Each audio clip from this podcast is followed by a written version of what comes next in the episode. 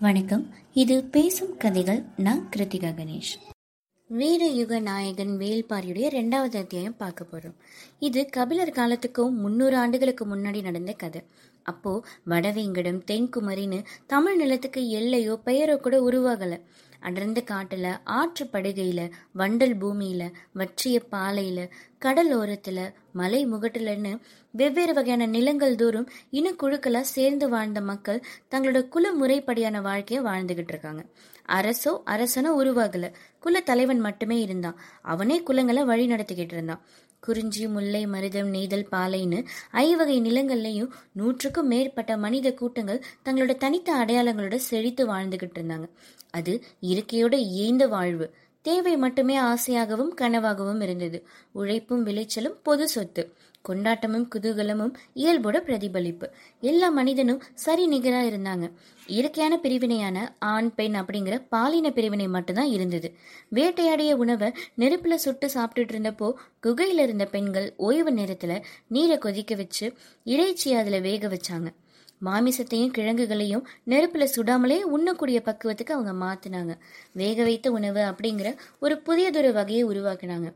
அன்னையிலிருந்து நெருப்பில் சுட்ட உணவுகளுக்கு ஆண் உணவு அப்படின்னு பேரு. நீரில் வேக வச்ச உணவுகளுக்கு பெண் உணவு அப்படின்னு பேரு. ஆண் அவசரத்தோட அடையாளமானான் பெண் பக்குவத்தோட அடையாளமானாள். உணவு தாவரங்கள் விலங்குகள் பறவைகள் மலைகள் நதிகள்னு எல்லாமே தம்மை போலவே ஆணாகவும் பெண்ணாகவும் இருக்குது அப்படின்னு அவங்க முடிவுக்கு வந்தாங்க. இயற்கையோட அதி அற்புதம் எல்லாம் எதிர்பாலினத்தின் மீதான வசீகரத்திலிருந்தே தொடங்குது. உயிரினங்கள்ல இயற்கை உருவாக்கியது இந்த ஒரு பிரிவினையை மட்டுமே. இது இல்லாம வேற பிரிவினைகள் எதுவும் இல்லாம அழகாகவும் அமைதியாகவும் இருந்தது அந்த காலம். ஆனா அந்த அமைதி நீண்டு நிலைக்கல. மெல்ல கொலைய ஆரம்பிச்சது. பெரிய மாளிகை சரியறதுக்கு காரணமான ஒரு செங்கல் போலதான் சொத்தும் சொத்தின் மீதான ஆசையும். தனக்கான உடைமை தன்னோட சந்ததிக்கான சேமிப்பு அப்படின்னு ஆரம்பிக்கிறப்போ குளங்களில் அமைதி கொலைய ஆரம்பிச்சது. ஏற்றத்தாழ்வுகள் உருவாயிடுச்சு. குளங்களில் வலுத்தவனோட கை ஓங்கி வலிமையடைந்த குலம் பிற குலங்களை அடக்கியால நினைச்சது. தமிழ் நிலம் எங்கும் இருந்த நூற்றுக்கணக்கான குலங்கள் ஒன்றோடு ஒன்று மோத தொடங்கின. ஆரம்ப காலத்துல மனிதனுக்கு தேவையான பெரும் செல்வமா கால்நடைகள் தான் இருந்தது. அதனால கால்நடைகளை அதிகமாக்கவே எல்லா குலங்களும் ஆசைப்பட்டது. அடுத்த இனக்குழுவோட கால்நடைகள் இரவோடு இரவா களவாடப்பட்டது. களவு கொடுத்தவன் ஆயுதங்களோட குறுக்க பாயிறான். ஓட்டி செல்லப்படுற கால்நடைகளுக்கும் மீட்டு திரும்புற கால்நடைகளுக்கும் இடையில எண்ணிலடங்காத மனிதர்கள் செத்து விழுந்துகிட்டே இருந்தாங்க. அடுத்த கட்டமா நல்ல விளை நிலங்களை கைப்பற்றதுக்காக குலங்கள் மோதிக்கிச்சு. செழிப்பான விளை நிலங்கள் எங்க இருக்குதோ அங்க மனித ரத்தம் ஆண்டு முழுவதும் உலரவே இல்லை. கால்நடைகளை பறிக்கும்போது மோதலா இருந்த செயல் இப்போ போர்களாக பரிணமித்தது. ஒரு போர் இன்னொரு போரை உற்பத்தி பண்ணுது. தொடக்க காலத்துல தோல்வியடைந்த நாட்டோட வீரர்கள் வெட்டி கொல்லப்பட்டாங்க. ஆனா இப்போ அப்படி கிடையாது. அவர்களோட உழைப்பு புதிய அரசுக்கு தேவையா இருக்குது. அதனால அவங்க அடிமைகளாக்கப்படுறாங்க. வீழ்ந்தவனோட நிலத்தை வென்றவன் வாள் கொண்டு உழுது பயிரிட்டான். பிறர் மண் உண்ணும் செம்மலை அப்படின்னு அவர்கள் போற்றப்பட்டாங்க. பெருகி வந்த தேவையும் கடல் வழி வணிகமும் எண்ணற்ற அடிமைகளை நாள்தோறும் கோரின. நிலத்துக்காக தொடங்கின போர் இப்போ அடிமைகளை பெறுவதற்கானதா மாறிடுச்சு. போர் அப்படிங்கிற நிரந்தரமான கொதிநீர் கொப்பரைக்குள்ள எண்ணிலடங்காத இனக்குழுக்கள் விழுந்து ஒன்றோடொன்று மோதி அழித்து கொன்று செரித்து மிஞ்சியவை மேலேறிடுச்சு. மேலேறினவங்க தாங்கள் இனிமே குலத்தலைவர்கள் கிடையாது வேந்தர்கள் அப்படின்னு சொல்லிக்கிட்டாங்க. வேந்தர்களுக்குன்னு தனித்த அடையாளங்களை சான்றோர்கள் உருவாக்குனாங்க. மணிமுடி அரச முரசு வெண்கொற்றக்குடி ஆணை சக்கரம் ஆகியவை வேந்தர்களுக்கு உரியன. வேந்தர்கள் அப்படின்னா அது சேர சோழ பாண்டியர் அந்த மூவேந்தர்கள் மட்டும்தான். மற்ற எல்லாரும் குறுநில மன்னர்கள் அப்படின்னு அறிவித்தாங்க. மூவேந்தர்களோட நிலப்பகுதிக்கு வெளியே இருந்தவங்க அந்த ஆணையை காலிலே மிதித்து காரி உமிழ்ந்தாங்க. குடவர் அதியர் மலையர் வேலியர் அப்படின்னு இருபதுக்கும் மேற்பட்ட குலத்தலைவர்கள் வாலேந்தி வஞ்சின முறைத்தாங்க காவிரி வைகை பேரியாறுன்னு ஆற்றங்கரைகள்ல மூவேந்தர்களோட நாடுகளும் அமைஞ்சிடுச்சு. இவங்களோட தலைமையை ஏற்காத இனக்குழுக்கள் பெரும்பாலும் மலையும் காடும் சார்ந்த நிலப்பகுதியில தான் இருக்கிறாங்க. ஐவகை நிலத்துல அமைந்த எல்லா நாடுகளுக்குள்ளேயும் ஊடுருவி இரத்த நாளங்களாக குறுக்கும் நெடுக்கும் அலைந்து கொண்டிருந்தவங்க தான் பாணர் சமூகத்தை சேர்ந்த கலைஞர்கள். அவங்க பாடிய பாடல்களும் கூறி சென்ற கதைகளும் நிலமெங்கும் பரவி கிடந்தது. அவங்க யாழ் எடுத்து மீட்டி பீரிடும் குரல்ல பாடினப்பதான் போர்க்களத்துல மரணத்தை தழுவியவன் வரலாற்றுல உயிர் கொண்டு உலாவினான். அவர்கள் தங்களோட நஞ்சு போன அந்த மேலாடைக்குள்ள புகழ விதைக்கிற அபூர்வத்தை வச்சிருந்தாங்க. எல்லாருக்கும் தேவை புகழ். தலைமுறை தலைமுறையா சொல்லப்பட வேண்டிய வீர கதையோட நாயகனா நிலை பெற வேண்டிய புகழ். அதை விதைப்பவர்களா பாணர்கள் இருந்தாங்க. இந்த வரிய கலைஞர்களோட வற்றாத குரல் தமிழ் நிலம் எங்கும் மிதந்துகிட்டே இருக்குது. இப்போ வள்ளல்களோட தலைநாயகனா பரம நாட்டை சார்ந்த வேல்பாரி இருந்தான். அவனது ஆளுகையும் ஆற்றலும் வாரி கொடுக்கிற வல்லல் தன்மையும் நிலமெங்கும் பரவணிச்சு நாடுகள் தோறும் பாணர்கள் பாரிய பத்தின பாடலை பாடிக்கிட்டே இருந்தாங்க. தங்களோட பசியை போக்க யாரும் இல்லாத காட்டு பகுதியில கூட காலில் சலங்க கட்டி துடுப்பறை முழங்க பாரிய பத்தி பாடினா பசி மறந்து போறதா அவங்க பேசிக்கிறாங்க. பசித்தவரோட குரலாக பாரி மாறினதுனால எல்லா நாட்டுக்குள்ளேயும் நிறைஞ்சு இருந்தான். அதோட நிக்காம அவனோட புகழை உச்சத்துக்கு கொண்டு போனது முல்லை கொடிக்கு தேரை தந்தான் அப்படிங்கிற அந்த கதை தான் இந்த கதையை கேட்கிற ஒவ்வொருட மனதுக்குள்ளேயும் ஒரு பச்சிலம் கொடி துளிர் விடுது இது உண்மையோ பொய்யோ தெரியாது. ஆனா இந்த கதை என்னோட குழந்தைக்கு என்னோட சுற்றத்துக்கு என்னோட சமூகத்துக்கு முக்கியமா என்னோட வேந்தனுக்கு ரொம்ப அவசியம் அப்படின்னு மக்கள் நினைக்கிறாங்க. விளைஞ்ச நெல்லை அறுக்கிறதுக்கு முன்னாடியே கூறிய வாளோட வரி வாங்க வந்து நிக்கிற வேந்தனோட வீரர்கள் கிட்ட மக்கள் வரியோட சேர்த்து ஒரு முள்ளக்கொடியை கொடுத்து அனுப்புறத பக்கத்து நாடுகள்ல பேசிக்கிறாங்க. தமிழ்நிலம் முழுவதும் சுற்றி அலையிற பாணர் குழுக்கள் ஒரு தடவையாவது பரம நாடு சென்று போயிட்டு வராங்க. எல்லா மன்னர்கள்ட்டையும் பரிசில் பெற்ற பாணர்கள் பாரிக்கிட்ட மட்டும்தான் கருணையை பெற்றாங்க. கருணை வற்றப்போவதே இல்லை. அது அவர்களோட நினைவுகள்ல சுரந்துகிட்டே இருந்தது. பாணர்கள் தங்களோட நினைவுல இருந்து மட்டும் இல்ல நினைவு மறந்தும் பாடும் பாடலா பாரியோட பாடல் தான் இருந்தது. புகார் நகர்ல நாலங்காடியில காவல் புரிந்த ஒரு வீரன் கடை வீதியில அலைஞ்சுகிட்டு இருந்த பாணர் குழுவை பார்த்து கேட்டானா பாரி பரம்பை ஆள்கிறானா இல்ல பாணர்களை ஆள்கிறானா? அப்படின்னு. அந்த காவல் வீரன் கேட்ட கேள்வி ரொம்ப சீக்கிரமே மூவேந்தர்களோட அரண்மனைகள்லயும் கேட்க ஆரம்பிச்சது. இந்த கேள்வி தனக்குள்ள ஒரு பதிலையும் வச்சிருந்தது. அந்த பதில் மூவேந்தர்களோட உறக்கத்தையும் குலைத்தது. மூவேந்தர்கள் அப்படிங்கிற பேரரசர்களையும் தாண்டி நிலை பெற்றிருந்தது பாரியோட புகழ். அவங்களால பாரியை ஒன்றும் செஞ்சிட முடியல. காரணம் பாரியோட மாவீரம் பரம்பு நாட்டோட நிலவியல் அமைப்பு படை வலிமை எல்லாம் தான் ஆனாலும் சந்தர்ப்பத்தை எதிர்பார்த்து காத்துக்கிட்டு இருந்தாங்க.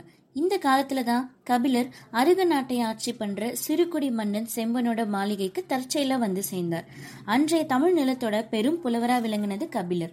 கபிலரை போன்ற புலவர்கள் தான் மற்ற அரசுக்குள்ள நுழையவும் அரசனுக்கு அறிவுரை சொல்லவும் போரை தடுக்கவும் அவசியம்னு ஏற்பட்ட நேரத்துல மட்டும் தாக்குதலை நடத்தவும் காரணமா இருந்தாங்க. அவங்க நிலம் எங்கும் சுற்றி அலைந்தபடி இருந்தாங்க. கபிலர் பரம நாட்டுக்கும் போனதில்ல வேல்பாரியையும் சந்திச்சதில்ல. ஆனா பாரியை பத்தி பாணர்கள் மீண்டும் மீண்டும் பாடினப்போ அவருக்கு வியப்பை விட ஐயமே வலுப்பெற்றது.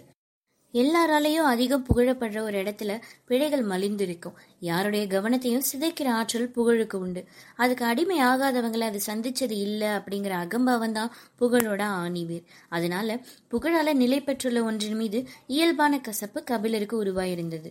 நடுநாட்டு அரசன் வேண்மான பார்க்க தான் அவர் போய்கிட்டு இருந்தார் ஆனா பயண கலைப்பு காரணமா கொஞ்சம் ஓய்வு எடுத்துட்டு போகலான்னு வாலியாற்றங்கரையில் அமைந்த செம்பனோட அரண்மனையை நோக்கி தேர ஓட்ட சொன்னார்.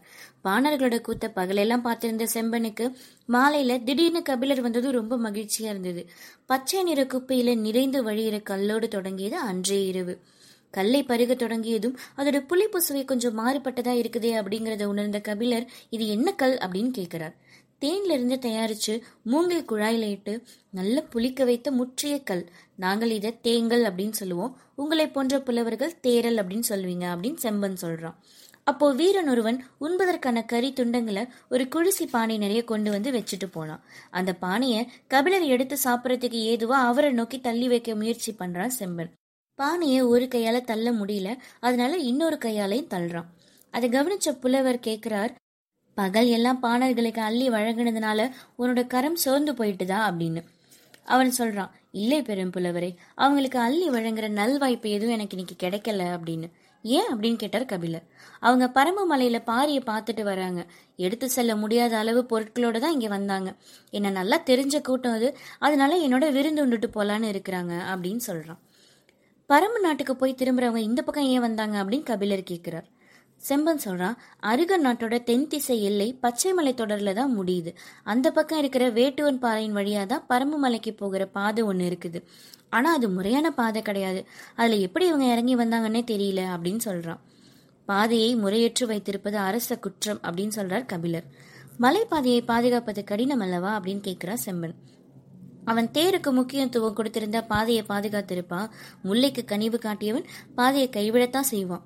கைவிடப்பட்ட பாதையால வணிகம் வளராது வணிகம் பெருகாத நாட்டில் வளம் கூடாது வளமற்ற நாட்டில் நிறைஞ்சு இருக்கிறது மக்களோட கண்ணீர் தான் அப்படின்னு சொல்றான் புலவர். பரம நாடு வளம் மிக்கது. அது மட்டும் இல்ல பாரியை பார்க்க போன யாருமே பாதை தவறியோ காட்டு விலங்கு கிட்ட சிக்கிக்கிட்டோ வழி தெரியாம இடர்பட்டதாகவோ நான் கேள்விப்பட்டதே இல்லை அப்படின்னு சொல்றான் செம்மன் பாதை சரியில்லாத நிலையில பயணம் மட்டும் எப்படி சரியா இருக்க முடியும் அப்படின்ற கபிலரோட கேள்விக்கு செம்பன் கிட்ட கூட பதில் கிடையாது.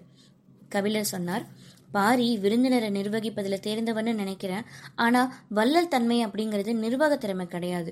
அது குழந்தையோட குரல் கேட்ட கணத்தில் பால் கசீர தாயோட மார்பை போன்றது அப்படின்னு சொல்கிறார் நீங்கள் பாரிய வள்ளல் இல்லைங்கிறீங்களா? அப்படின்னு கேட்டால் செம்பன். பாரியை வள்ளல்னோ சிறந்த அரசன்னோ என்னால் இப்போ சொல்லிட முடியாது. நாளை காலை நான் வேட்டுவன் பாறை வழியாக பாரியோட பரம்பு நாட்டுக்குள் நுழைவேன் அப்படின்னு சொல்றார். செம்பன் அதிர்ந்து பார்த்தான் நடுநாட்டுக்கல்லவா போறதா சொன்னீங்க? அப்படின்னு கேட்கிறான். நம்ம தீர்மானித்தபடி எல்லாம் நடந்துடுறது இல்ல வார்த்தை தான் நம்மள வழி நடத்துது. ஒரு குப்பி கல் பல நேரம் வரலாற்றையே மாத்திருக்குது. யார் அறிவாங்க? ஒரு கையால நீ இந்த பானையை தள்ளாம போனதுனால இன்னும் என்னென்ன நடக்க போகுதோ அப்படின்னு கபிலர் சொல்றார். இந்த வார்த்தையை கேட்டு ரசித்து சிரிக்கிறான் செம்மன் அடுத்த நாள் காலையில கபிலரை பரம நாட்டுக்கு பாதுகாப்போட அழைச்சிட்டு போறதுக்கு ஒரு படையோட செம்பன் தயாரா இருந்தான். நான் பரிசோதிக்க நினைக்கிறது பாரியே உன்னோட படைபலத்தை கிடையாது அப்படிங்கிற கபிலரோட குரல் படையோட சேர்த்து செம்பனையும் சாச்சுது. தனித்த தேர்ல கபிலர் புறப்பட்டார்.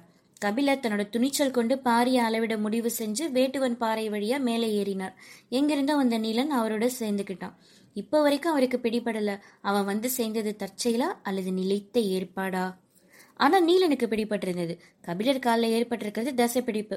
அது நேரம் ஆக ஆக வலியை கூட்டும். இந்த இடத்துல ஆபத்து அதிகம். அதனால பேச்சு கொடுத்தபடி விரைவாக நடந்து தன்னோட குடிலுக்கு அழைச்சிட்டு போயிடணும் அப்படின்னு ரொம்ப வேகமாக அவரை முன்னாடி நகர்த்திட்டு போகிறான் நான் கொஞ்ச நேரம் உட்காந்துக்குவா அப்படின்னு ஒரு குழந்தை மாதிரி கேட்குறார் கபிலர்.